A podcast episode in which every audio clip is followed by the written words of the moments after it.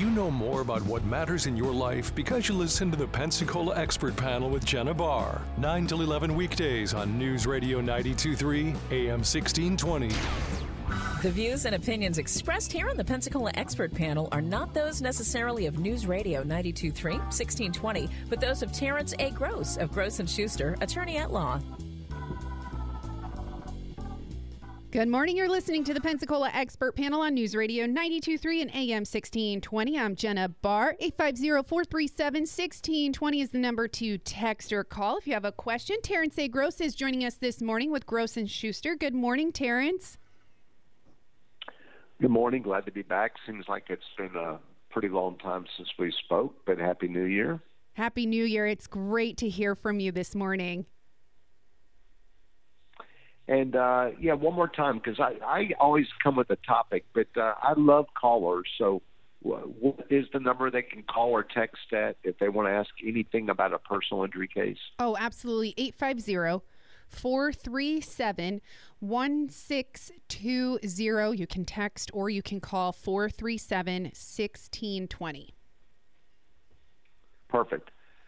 So, uh, I want to go over the uh, age old adage of one cannot get blood out of a turnip uh, that we've heard so much all our lives. And, and is it true in the personal injury field? Uh, my opinion, and this is mine, like you said, the views are, are my opinion, this is strictly my opinion, is you cannot get blood out of a turnip. I, I, I really believe that for personal injury. I will tell you an exception as we talk today, but um, so I've had cases. I, I remember when I was a young lawyer. I mean, 30 years ago, I had a, a, a young girl that was killed tragically in a car wreck, and the guy that killed her had a 10,000 limit, and her parents did not have full coverage, and the case had to be settled for 10,000. She's dead. But what am I going to do? Sue a person driving around with a 10,000 limit? I can assure you that Donald Trump or John Rockefeller or whoever is not driving around with the 10 limits. So the people that are driving around with 10 limits are people that are barely getting by in this world. And even if the person has something, you think, well, they, they seem to have money, it doesn't mean you can collect from them. I mean, so a person could live in a $400,000 house that, first of all, it's homestead. It's probably got a mortgage on it and it's probably in joint names with the wife more than likely. And so there's layers of, of problematic uh, issues out there where you, you just can't collect. They could have a car, but uh, you can't take a, a person's car. It may also have a loan on it. A lot of people finance their vehicles. They may finance their boats. So it, it, it's easier said than done trying to collect against a person. I think the best example in America – that we all know about is O.J. Simpson. So, yes, he was found not guilty by a criminal jury many years ago, but a couple years later, another jury, a civil jury on money only, found him guilty of killing Ron Goldman. And I think, I can't remember the exact verdict, but it was 20 something million dollars. Uh, and that family's never seen a penny of it. So, at that time, OJ uh, was living in South Florida. He lived in a $2 million mansion. He played golf every day and lived the life of Riley and thumbed his nose at the Goldman family, and there was nothing they could do because a civil judgment is a piece of paper. And if you go back to the origination of this country, when our forefathers came and a lot of the early settlers were from England, they came from England, which had debtors, prisons, and so forth. You owed a debt, you went to prison. Well, they didn't want to have that over here, and they did away with it. So in America, you can't put a person in prison for a civil debt. Maybe if you don't pay your alimony or child support, they've made exceptions for that. But but just you know, I, I could you loan me ten thousand, I promise I'll pay you back in thirty days, and I don't do it there's not much you could do about it. You could sue me, and it's a piece of paper. Let me tell you a true story on myself. About five or six years ago, I've been I I had a little old uh, rental house in Gulf Breeze, and I was renting it out for you know, eleven hundred a month. It was it was just a very small, low end property, and then the renter in there had been there for a couple of years, and she usually paid on time. Every now and then, she may be ten days late or something, but you know, by and large, she did it. She paid, and I didn't have to nudge her, and and you know, whatever. Um, and then I just sort of got tired of the rental thing. I just got tired of being called in to to fix the septic tank, to fix the roof, and I just you know, like some people like the whole rental thing. I don't I don't like it. It's not my DNA. So about I thought I I was doing her a favor. So around October, I write her a letter and saying, uh, by the way, I've elected to go and sell the property. You'll have to be out January one. I'm going to give you plenty of notice, so that gives you two months to, you know, find another place, pack up, and move. Well, November comes along, and she doesn't pay the rent. And then December, and I call her up. I say, "What's going on?" She says, "Well, um, you know, you, you decided to sell the property. I decided not to pay your rent." And she was, in other words, she was mad at me. Uh, and I said, "Well, ma'am, you know, it's not the way it goes. We got a lease here, and, and you owe the money." He says, "I know I owe the money, but I'm not paying it." So she moves out, and um, I get a little. I'm not real happy about the situation so I decided to sue her in small claims, thinking, okay, I'll sue her in small claims. That'll wake her up. She'll get scared, and she'll pay me. So we end up in court. So now we're in court. We're in Milton, and we're before the judge. And the judge announces the case. We both come up. It's kind of like you, know, just like Judge Judy and Judge Wapner. So now we're up there, and uh, the judge looks at her and says, "Mr. Gross has alleged that you didn't pay the last two months of rent. That you owe him twenty two hundred dollars. What say you?" And the woman says, Yeah, I owe it. So the judge goes, Oh, okay. So do you want to work out a payment plan to Mr. Gross? Nope. So you're not going to pay Mr. Gross back? Nope. And the judge looks at her like, What? I mean, I hadn't seen this. So she enters a judgment, and I got the judgment, and it grows at, you know, 8% a year or whatever, but it's a piece of paper. Have I ever seen a dime of it? No. Will I ever? No. It's a piece of paper. Uh, you can't get blood out of a turnip. So I think a lot of people get really frustrated. I've had people call me. They'll call me and say, I got this law firm, I got this case, and they start describing all about the injuries. I broke this arm, I've had this surgery, and my lawyer wants to settle for fifty thousand dollars. Well, I know where this is going usually, and I I let them talk and, and whatever. And but once they you know take a break in talking, I say, well, let me just ask you a few questions. How much coverage do you think the defendant has? 50. Did you have full coverage? Do you have uninsured motorist coverage? No, we don't have it. And then I'm saying, well, I don't know I can make any difference. I think the lawyer, whoever you have, is probably telling you the reality of the situation. And if the defendant only has a 50 limit and there's no other source of coverage, you begrudgingly probably should settle for the 50 because anything else is going to be a piece of paper. And to get that piece of paper, think about this. So you elect to sue and you take this person to court. So now you go to court. Now the jury says three hundred thousand. Now you feel so much better. That lawyer is recommending fifty, but the insurance company was going to tender the fifty. The jury says three hundred. The insurance company still tenders fifty, and you got a judgment against the driver for, you know, two hundred fifty thousand dollars. It's a piece of paper. And if they really care about it, they can file bankruptcy, go to any bankruptcy lawyer, pay that lawyer whatever they charge, thousand, fifteen hundred dollars, whatever the going rate is, and that that civil judgment's gone. It's just gone. So I, I think people just don't realize that, or they don't want to. Maybe intellectually they know it, but when you're injured and you broke all these bones and plates and screws, you don't want to hear that that's all you can get. But and that's why I'm always on a soapbox telling people, please, please have uninsured or underinsured motorist coverage because there's so many drivers out there. 50% when you go out on the any way you want, up and down Davis Highway, wherever you drive, half the drivers only have a 10,000 limit. Half. That means the other people, there are people up over 25s and 50s, a few 100s, and occasionally there's something with a million. But, but most people are driving out there with just a 10,000 limit, which is diddly squat. And, and, and the worst drivers, the worst drivers have the lowest coverage. Why? Because if you are a, a, a, a bad driver, you cause accidents, you've run stop signs, you you've been careless about how you drive, well then your rates are going to be so high you have to go to a high risk carrier and, and and have the minimum limits. You know, and and that's it's just the way it is. So you you've got to have your own coverage. So I would say of most of my cases I handle, that they may start off going against the the at fault party, but they end up going against my client's uninsured motorist coverage. So what they I got 100 files right now. I bet you 50 are either in um, a process of making a claim against the uninsured motorist coverage, or we're, we're going to as as, as the case progresses.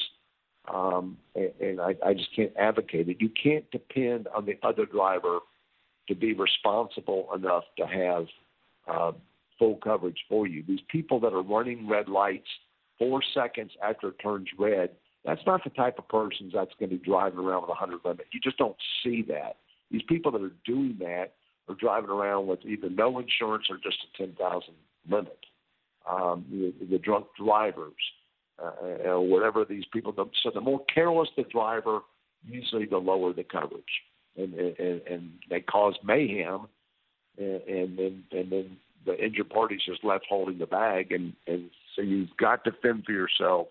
You've got to have uninsured motorist coverage because again, you cannot get blood out of a turnip. Uh, I told you, um, Jim, that there is um, an exception uh, to the rule, and I'd like to go That's ahead right. and at least lay it out there. Yeah. And and, and the, except, yeah, the exception is this uh, under Florida law, and it's a weird exception. It doesn't. There's no logic with this exception. So years ago, I began practicing law in 1979. This law had been on the books for quite some time. It's known as the financial responsibility law, and what it basically says is if you cause property damage, property that means damage to a car, you run over somebody's mailbox, you run into somebody's fence, property damage. If if that property damage is not paid, the person who's had the property damaged can sue the defendant who caused the wreck. This is only for car wrecks. They can sue them, get a judgment, which is just a piece of paper. You record it with Tallahassee, which is no big deal. It's you know like five bucks and send it off to Tallahassee. They will s- suspend that person's license for how long, Jen? How long would they take their license for for not paying a property damage claim? Um, I suspect maybe six months at minimum. how about forever? How about really? forever? Really? They'll take, they'll take away your license forever until it's paid. Okay, until it's paid. Right. Forever until it's paid. And so what happens, the scoff laws, so you, you get the judgment against them, and like the lady I sued, they don't care. They don't care. They get the judgment. You record it with Tallahassee, they don't care. They don't care. But guess what Tallahassee does? The, the, the Department of Motor Vehicles, they suspend the license. If you don't mm. pay a civil judgment from a car wreck for property damage, they suspend the license. So the person still doesn't care. But about two years later, they get stopped speeding for only, you know, only 10 miles of the speed limit. Not a big deal. 10 miles by the speed limit, they get stopped. The officer runs the tag. It comes back, suspended license. What does the officer do, do, Jim? What does an officer do at that point? Uh, I mean, would you get arrested on the spot or no? Yes. Really? handcuffed. Okay. You are arrested, just like a DUI. Okay. So driving on a suspended license is not a traffic violation. It is a criminal violation. DUI is a criminal violation. Driving on a suspended license is a crime. You will be handcuffed. You'll be taken to jail. You'll have to get your picture taken and bonded out, and you're given your first court date. And at the first court date, if you don't have a lawyer, the judge is going to say, "You better get a lawyer. You better go mm-hmm. get a lawyer." And those lawyers are certainly going to charge at least a thousand dollars or more just for you know whatever to get involved in this stuff. And ultimately, the judge is going to tell. Most judges are pretty uniform. Every judge is different, but on this type of thing, they're pretty uniform. And they usually, because I used to do this back when I was a young lawyer, I saw this all the time. And what they'll basically say is the same thing. They'll say, "Sir, uh, I'm going to sentence you to 30 days in jail. However, if you can show proof of a valid driver's license, Mm-hmm. uh, come back and see me in two weeks. I'll give you another court date. You come back in two weeks and you show me that you have a valid license in your hand, I will suspend your 30 day jail sentence. Right. Because you have no prior suspended driving charges. So what happens the next two weeks? That lawyer and that person are scrambling and they're going back to the original person that they blew off years before and trying to, you know, pay off that, that judgment so that they can, you know, show it to the state of Florida and get the get the license back. Because if they don't get the license back, they're doing 30 days, which they certainly don't relish. And it could have just been done at the beginning. Right, I know, but so it's it's interesting, but but what what I've always marveled at. So you can kill a person, kill them dead, Mm-hmm. and, and and they don't take your license, yeah. but you cause property damage to the car that's not you know that's not covered, and and you can suspend their license. And so they they put a greater value on property than on body, which which I've always marveled at. It's never been cured. I bet you if you quizzed all our legislators, they're meeting right now in Tallahassee. I bet you if you quizzed every one of them, maybe less than half would know that this law is on the books. They probably don't even know the law is on the books because it's not on their radar. and Nobody's really beating their door down about this. But it's just, it's just I've always just been intrigued that okay, so property damage, you get your license suspended, kill somebody, break their neck, no big deal. Um, so it, it's it's interesting to say the least. But uh, anyway, so lawyers are forced to, to take the, the coverages that exist. Now we we certainly look, you know, for all other coverages out there, and we look under every stone. Uh, but but again, the adage uh, that one can't get blood on a turnip, there's a lot of truth to that. There's a lot of truth. It's very frustrating. It's probably about the most frustrating thing I face as a lawyer because I, I I've been doing this for 42 years. I know what I'm doing. I know how to get from A to B. Uh, so someone comes in and your heart goes out to them. They've been they're rear-ended by somebody that was texting or drunk or whatever they were doing at a high speed. Now they need neck surgery. They've lost their job or can't work for a while. Their bills are piling up. Your heart goes out to these people. They did nothing wrong, and you want to get them some type of compensation. Um, and and it can be very difficult at times due to the limitations of coverage. And I tell them that, yeah, and they they they they don't like what I say. I say I know you're not to like what I say. I'm just telling you, and I'm sure you'll talk to some lawyer that's going to promise you the moon, and, and shame on that lawyer. And then at the end of the case, they'll end up settling for the same thing I I, I saw. So. I'll, I'll tell them there's a 50 limit. I can't find any coverage anywhere else. All I see is a 50. We have to reluctantly at least go after the 50 and they don't want to hear it, and then they'll go to Joe Blow that leads them to believe there's something else that's going to happen, and eventually, I'm sure with Joe Blow, they settle for 50 a year later or something. You know, so it, it, it it's sad but true, and and so the limitations of coverage is a major major problem on many of our cases, and and and and when some of my clients do have uninsured motorist coverage, then it certainly gives me elbow room, and then we turn our focus on your, your own carrier. Now, I know it's more mentally satisfying to go against the at-fault vehicle. They're the one that caused all this.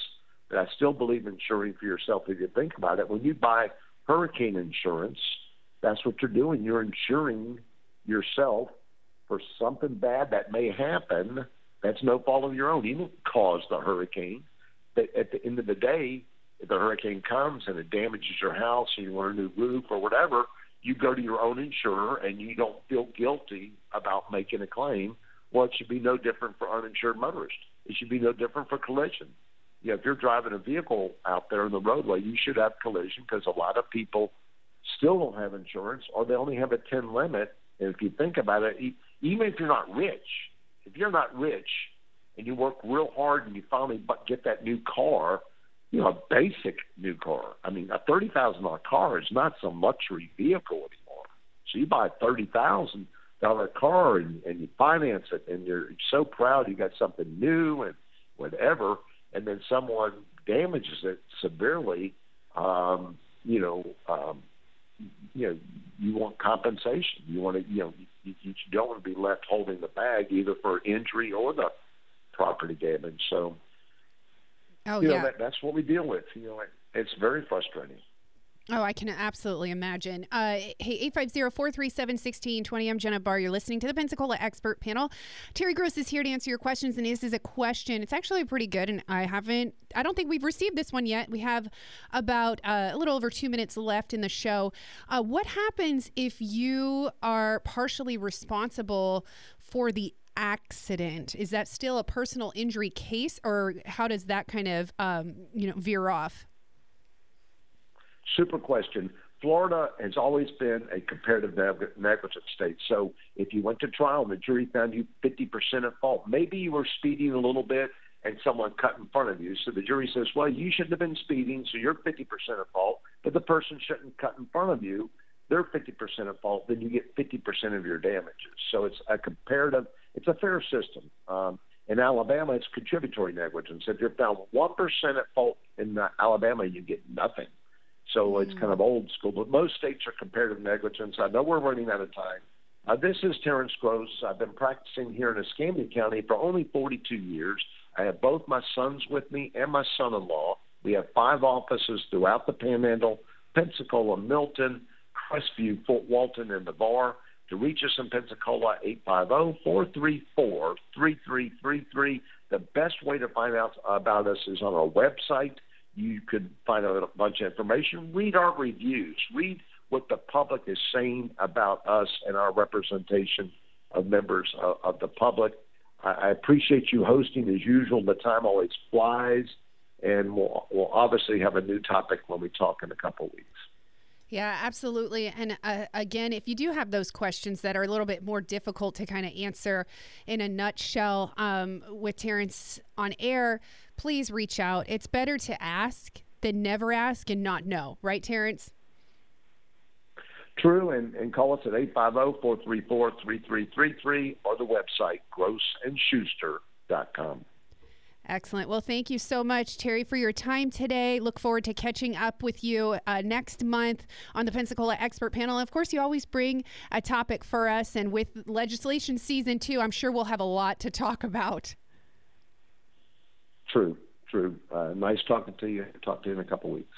Thank you so much. Again, you're listening to the Pensacola Expert Panel on News Radio 92.3 and AM 1620.